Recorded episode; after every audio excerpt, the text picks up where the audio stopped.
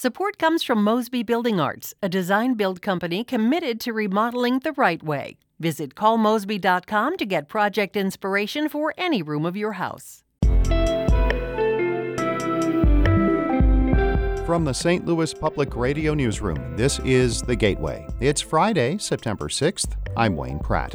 Ahead, Biologists are studying populations of copperhead snakes in the St. Louis area in an effort to learn more about the misunderstood creatures and educate people about them. One of the misconceptions is that they're really aggressive, uh, that every snake is out to harm you or hurt you. The vast majority don't say, oh, I see a human over there, I have to go bite it. St. Louis Public Radio's Shahla Farzan reports on snake tracking. First, the news. Last month, a person who identified himself as Dominique called St. Louis on the air to weigh in on airport privatization. But as St. Louis Public Radio's Corinne Ruff reports, the identity of the caller is likely the man in charge of communications for the city's Airport Advisory Working Group, which has repeatedly touted transparency. And his name is not Dominique. Douglas Petty says he calls radio programs all the time, and when he does, he uses his name. But the man who called sounded so much like Petty, we looked into it. We've been unable to obtain the AT&T phone log, so we hired an audio forensic expert. I would consider it more likely than not. That's Rob Maher, a voice recognition expert at Montana State University, who has testified as an expert witness in federal and state trials. Maher compared audio from the Dominique call and a phone interview with Petty from June. As part of his analysis, Maher lined up distinct words frequently used in both audio files. Time, time, time, time. Process, process, process, process. He also created a spectrogram, a type of graph that can compare the pronunciation, cadence, and frequency of words. These characteristics of the speech, the certain phraseology, the pronunciation, the emphasis, the pitch, those things are all very comparable, and then that would lead to a conclusion that there's a likely match between the two. Immediately after the radio show, Petty acknowledged he had listened live, but said he uses his name when he calls into shows. He's never directly denied to St. Louis Public Radio that he made the call. This week, in an email, he said his final comment is, quote, the truth is all that matters. I'm Corinne Ruff, St. Louis Public Radio.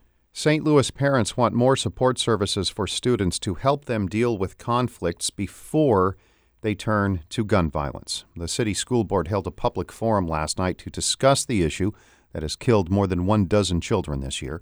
Shante Smith says the community needs to do more than sit around and talk. There's a lot of pain and there's a lot of hurt in this room. But one of the things that we're not identifying and we're not connecting with, that there's a cultural disconnect between the home, the school, the community, and the church.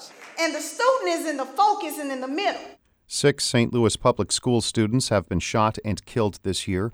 At least two others have been wounded. Other victims were too young for school or did not attend district schools. The weekend after Labor Day in St. Louis last year was filled with impromptu events meant to fill the void of Lou Fest. The music festival in Forest Park was canceled just days before it was to begin. Organizers blamed bad weather and media coverage of key production vendors dropping out.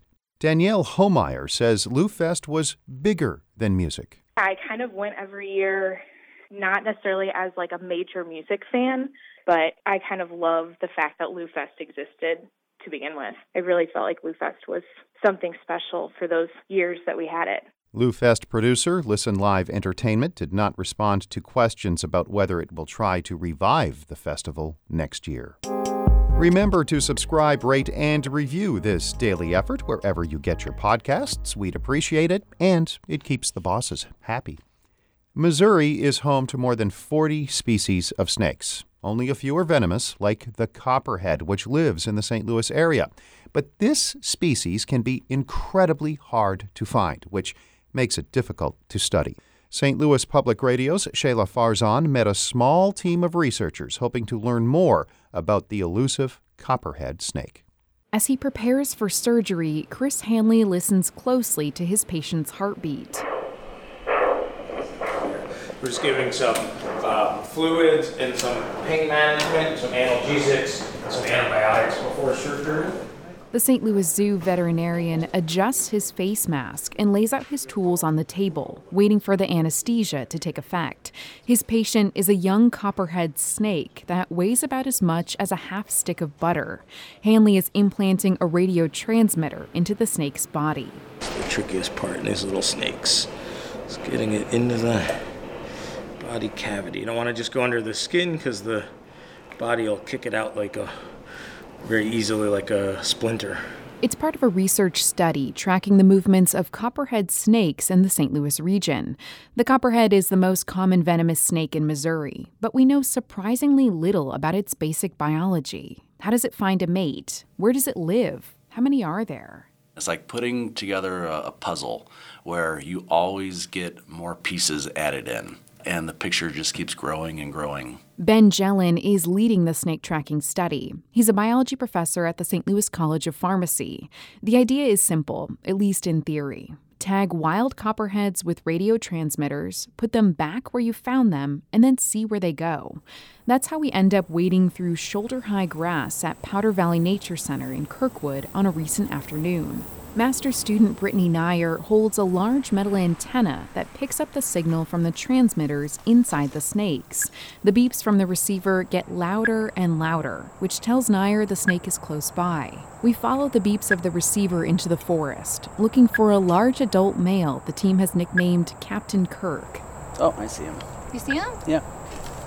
Can I see him from this angle? Even with our equipment, Captain Kirk is very hard to spot, coiled up under a fallen branch.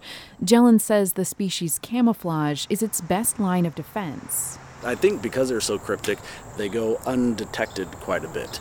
That saves you from direct persecution, like meeting the wrong end of a shovel, but it doesn't save you from habitat loss. As humans have moved out of the cities and built homes where forests once stood, snake populations around St. Louis have been squeezed into smaller and smaller slices of habitat. Many little habitat patches, like Powder Valley, are now bordered by major roads. Bob Aldridge spent his career studying snakes in the St. Louis area. The retired St. Louis University biology professor says these small, isolated populations are at a higher risk of disappearing. If your population is large enough, you can lose a fair number of them, and the ones that survive can spread back out. Whereas once they're isolated, that's it.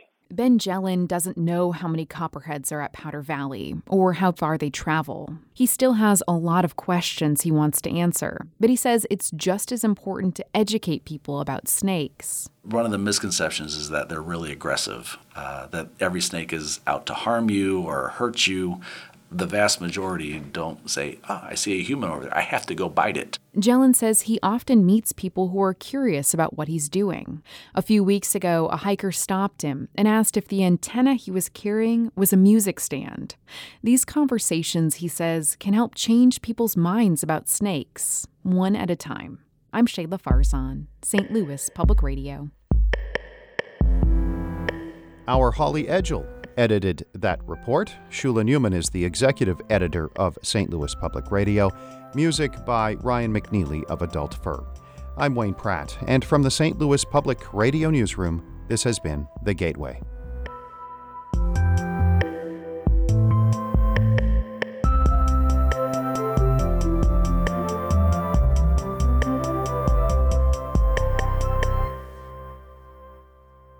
Support comes from Mosby Building Arts, a design build company committed to remodeling the right way. Visit callmosby.com to get project inspiration for any room of your house.